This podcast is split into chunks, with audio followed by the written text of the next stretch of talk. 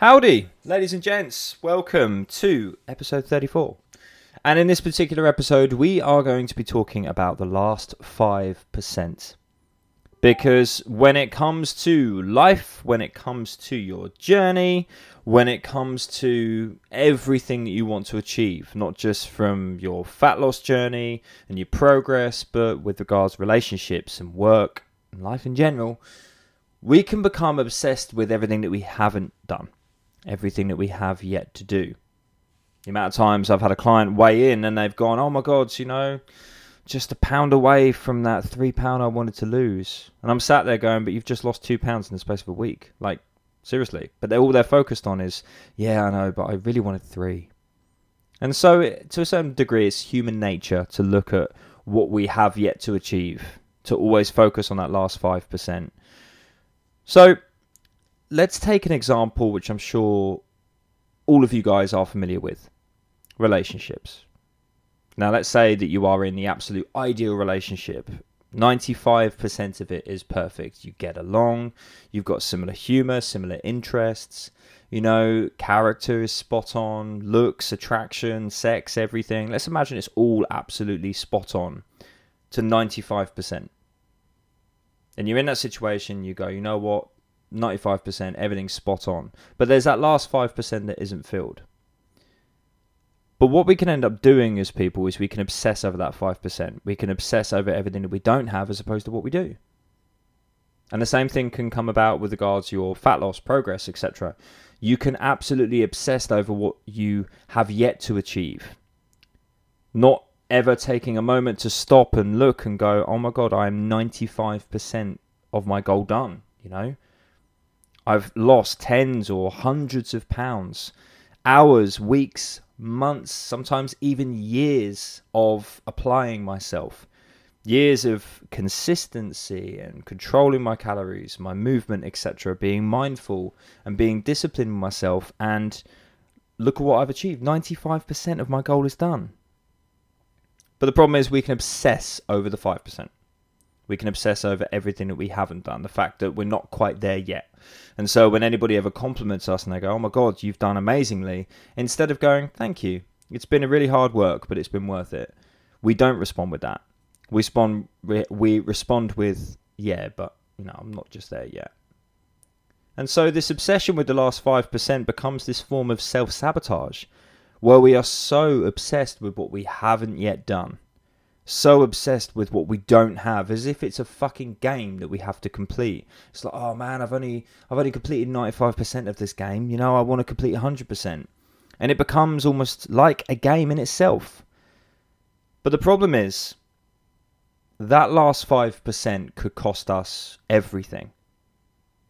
Obsessing over what we don't have obsessing over that last 5% could absolutely cost us everything that we've worked so hard for because from a fat loss perspective, from a progress perspective, transformation, whatever you want to call it, we can achieve that 95.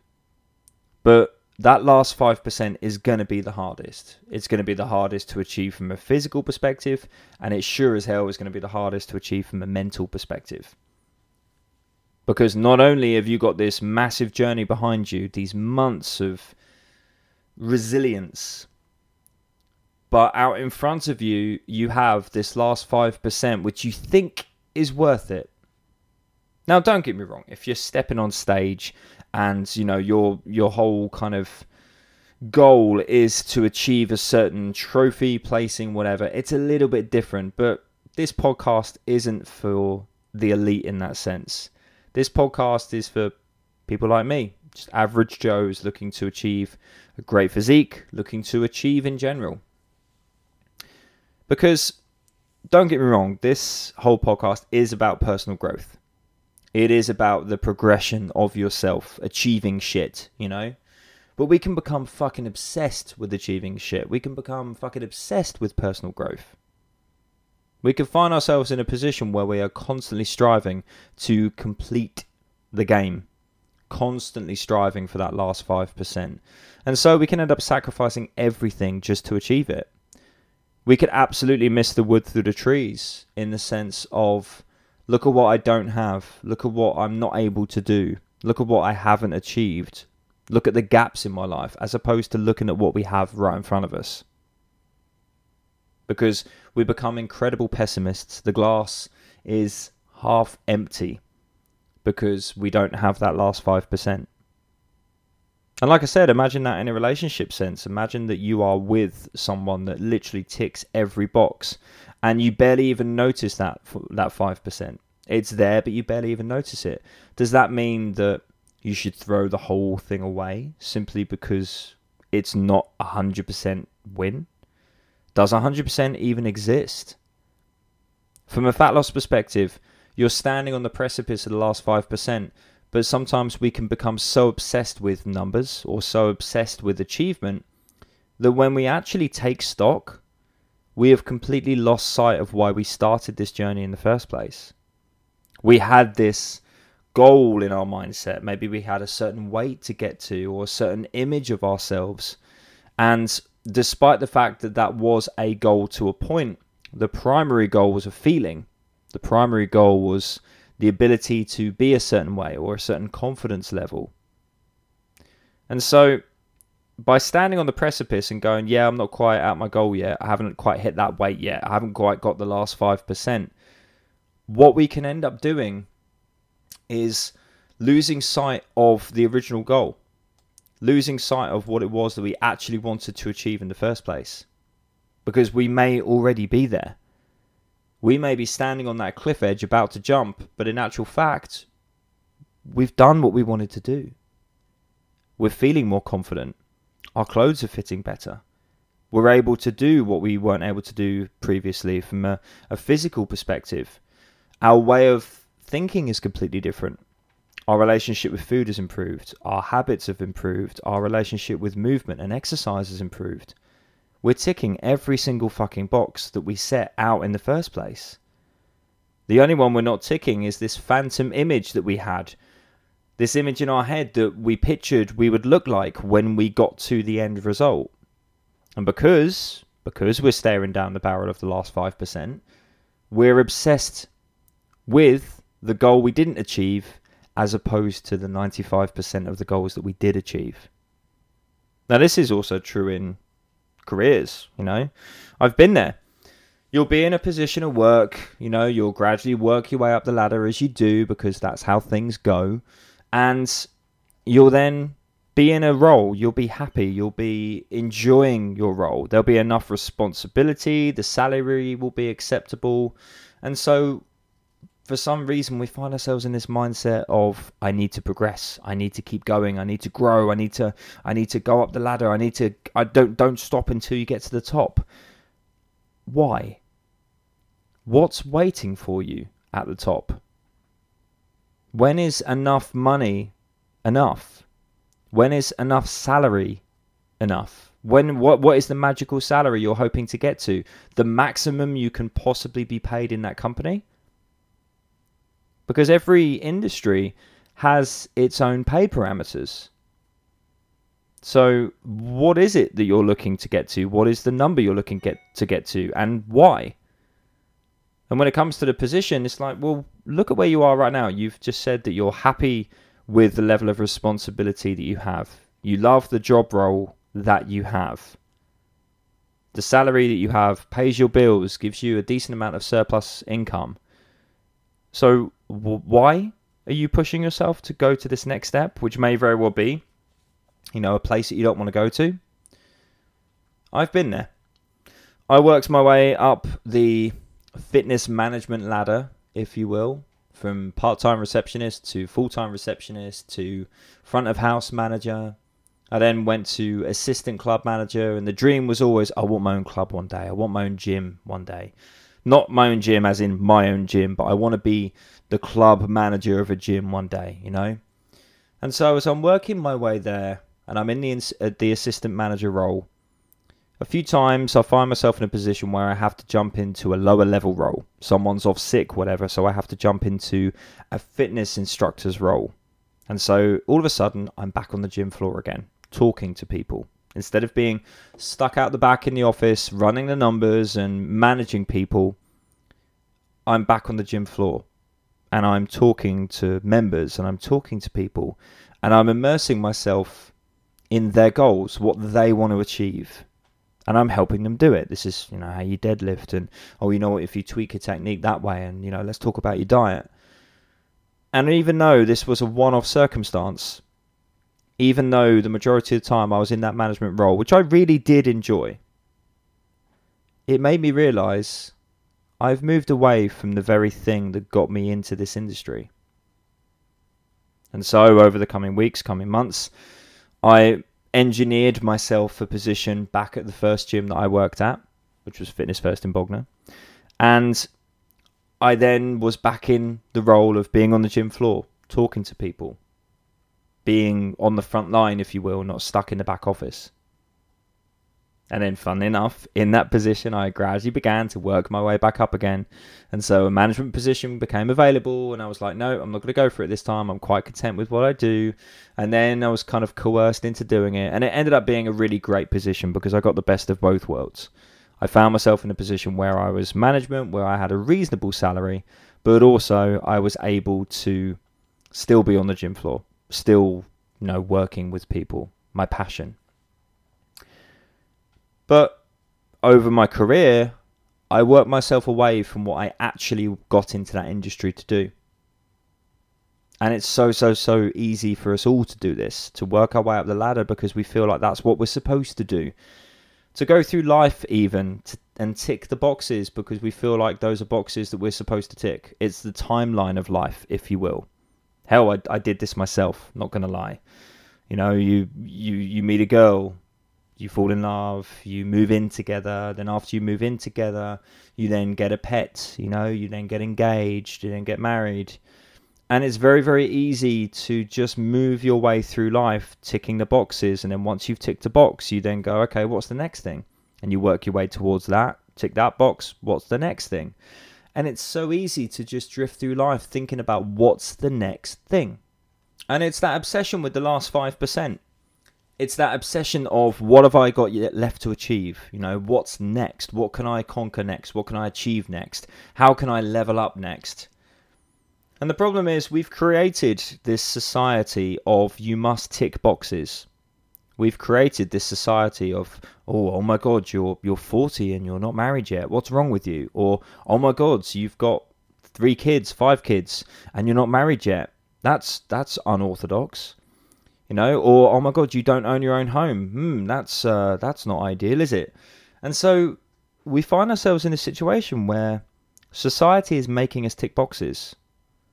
You know, instead of it being our goals, our dreams, we're working to somebody else's goals, somebody else's dreams. That last 5% isn't actually the last 5% at all because we think we're at 95% when in actual fact we're at 100%. And so that last 5% takes us to 105 because we're being told we should achieve something. We're being told, be it subconsciously, that we should strive for something when in actual fact, what is life all about? Yeah, we've, you know, we're in the rat race. We've got to tick the boxes of paying the bills. We've got to tick the boxes of you know certain social constructs and making sure that you know we have a family and we have a roof over our head but who's to decide what order that's in but then also who's to decide that that has to be the goal I've known multiple people that aren't interested in starting a family. Hell, I was one of them for a certain certain period of time anyway. And so like I said, what is the goal of life? And I put a post up the other morning, and maybe I I don't know, maybe I didn't put enough context with it, but it wasn't a particularly high engaging post. I don't think Facebook showed it to many people, but it was a quote, love a quote, and it was, it's not about the length of life, it's about the depth of life. And what I basically said was if I get to the end of a very long life and all I have to show for it is a very long life, then I'll have failed. Because, yes, of course, we don't want to, you know, not value our lives. We don't want to leave any earlier than we have to. We want to make the most of every day. You know, we want our lives to a certain degree to be as long as possible, but we also want them to be full of stuff We also want memories, achievements. You know, we also want to enjoy life. But how can we truly enjoy life when all we're focused on is that last 5%? How can we truly enjoy the world around us, the people around us? How can we truly enjoy the careers that we have, the relationships we have, the life that we have when we're always focused on what we have yet to achieve? We're always focused on that last 5%. Now, for ages, like I said, this was me. Tick the boxes.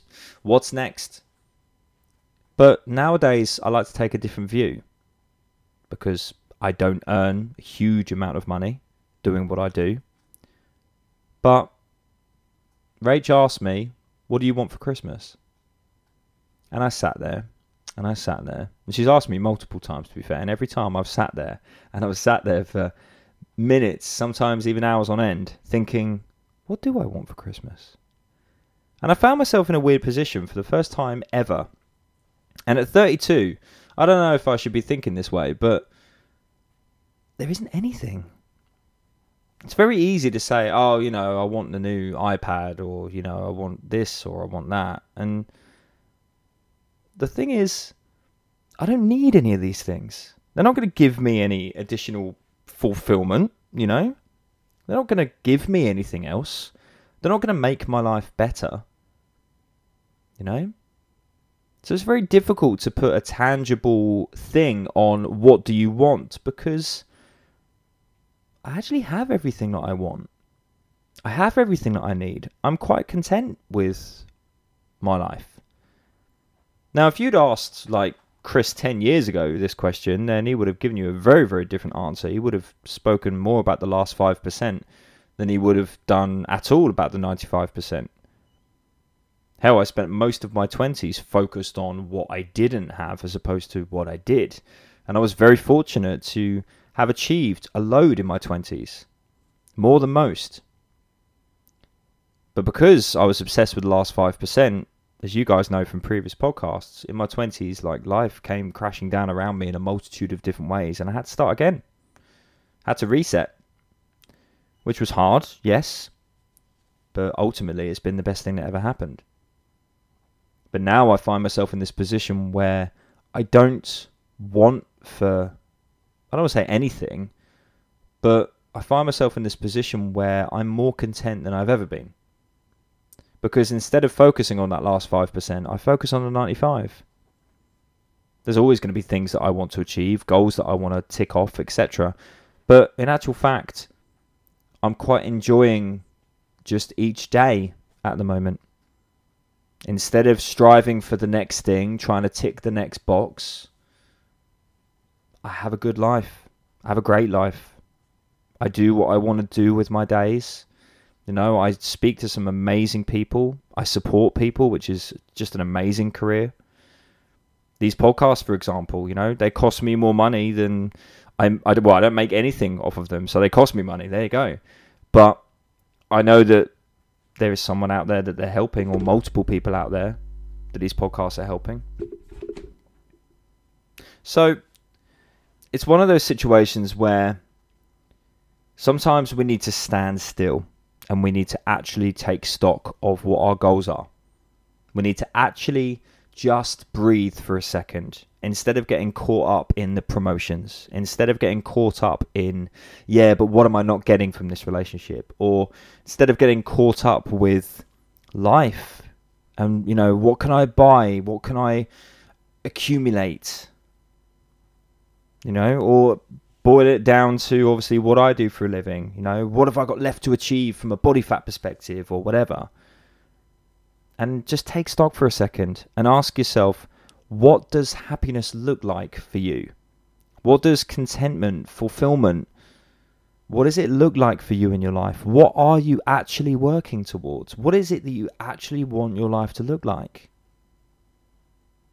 Now, I've spoken on a previous podcast, and I came up with a game earlier, by the way, just slightly diverting on topic. It was podcast bingo, or Moy's podcast bingo. And there's obviously certain things that I say in each podcast that I'm now aware of that I say. So obviously you've got the conscious thing, which is at the end of a podcast. If I say the Serenity quote, you can tick that one off your podcast bingo. Um, I'm forever saying, um, as mentioned in a previous podcast, So you could tick that one off your bingo. Obviously, the, the word thus has to be on there, probably multiple times. But yeah, there you go. You can create either a little drinking game or podcast bingo, whatever you want to do the next time you guys are listening to this. But like I said in a previous podcast, sometimes I will get my clients which aren't quite sure what their goals are anymore when they feel a bit lost or they you know they're not adhering and they're struggling to really know why they're trying to do what they're doing i'll get them to map out their ideal day. Money obviously is an, an object you know you can't just go oh yeah i won the lottery i took my aston martin out for a drive came back in pulled it in took the zonda out you know it, it doesn't work like that. What i mean is what do you feel in your ideal day what do you wake up doing?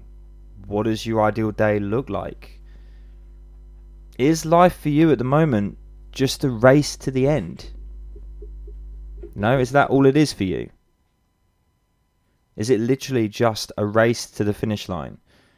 A race to that final day of, you know, let's achieve as much shit as we can while we're here and then fuck off.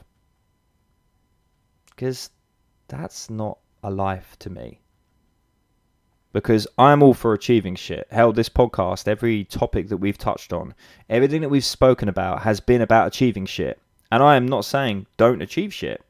What I'm saying is achieve shit that actually matters to you.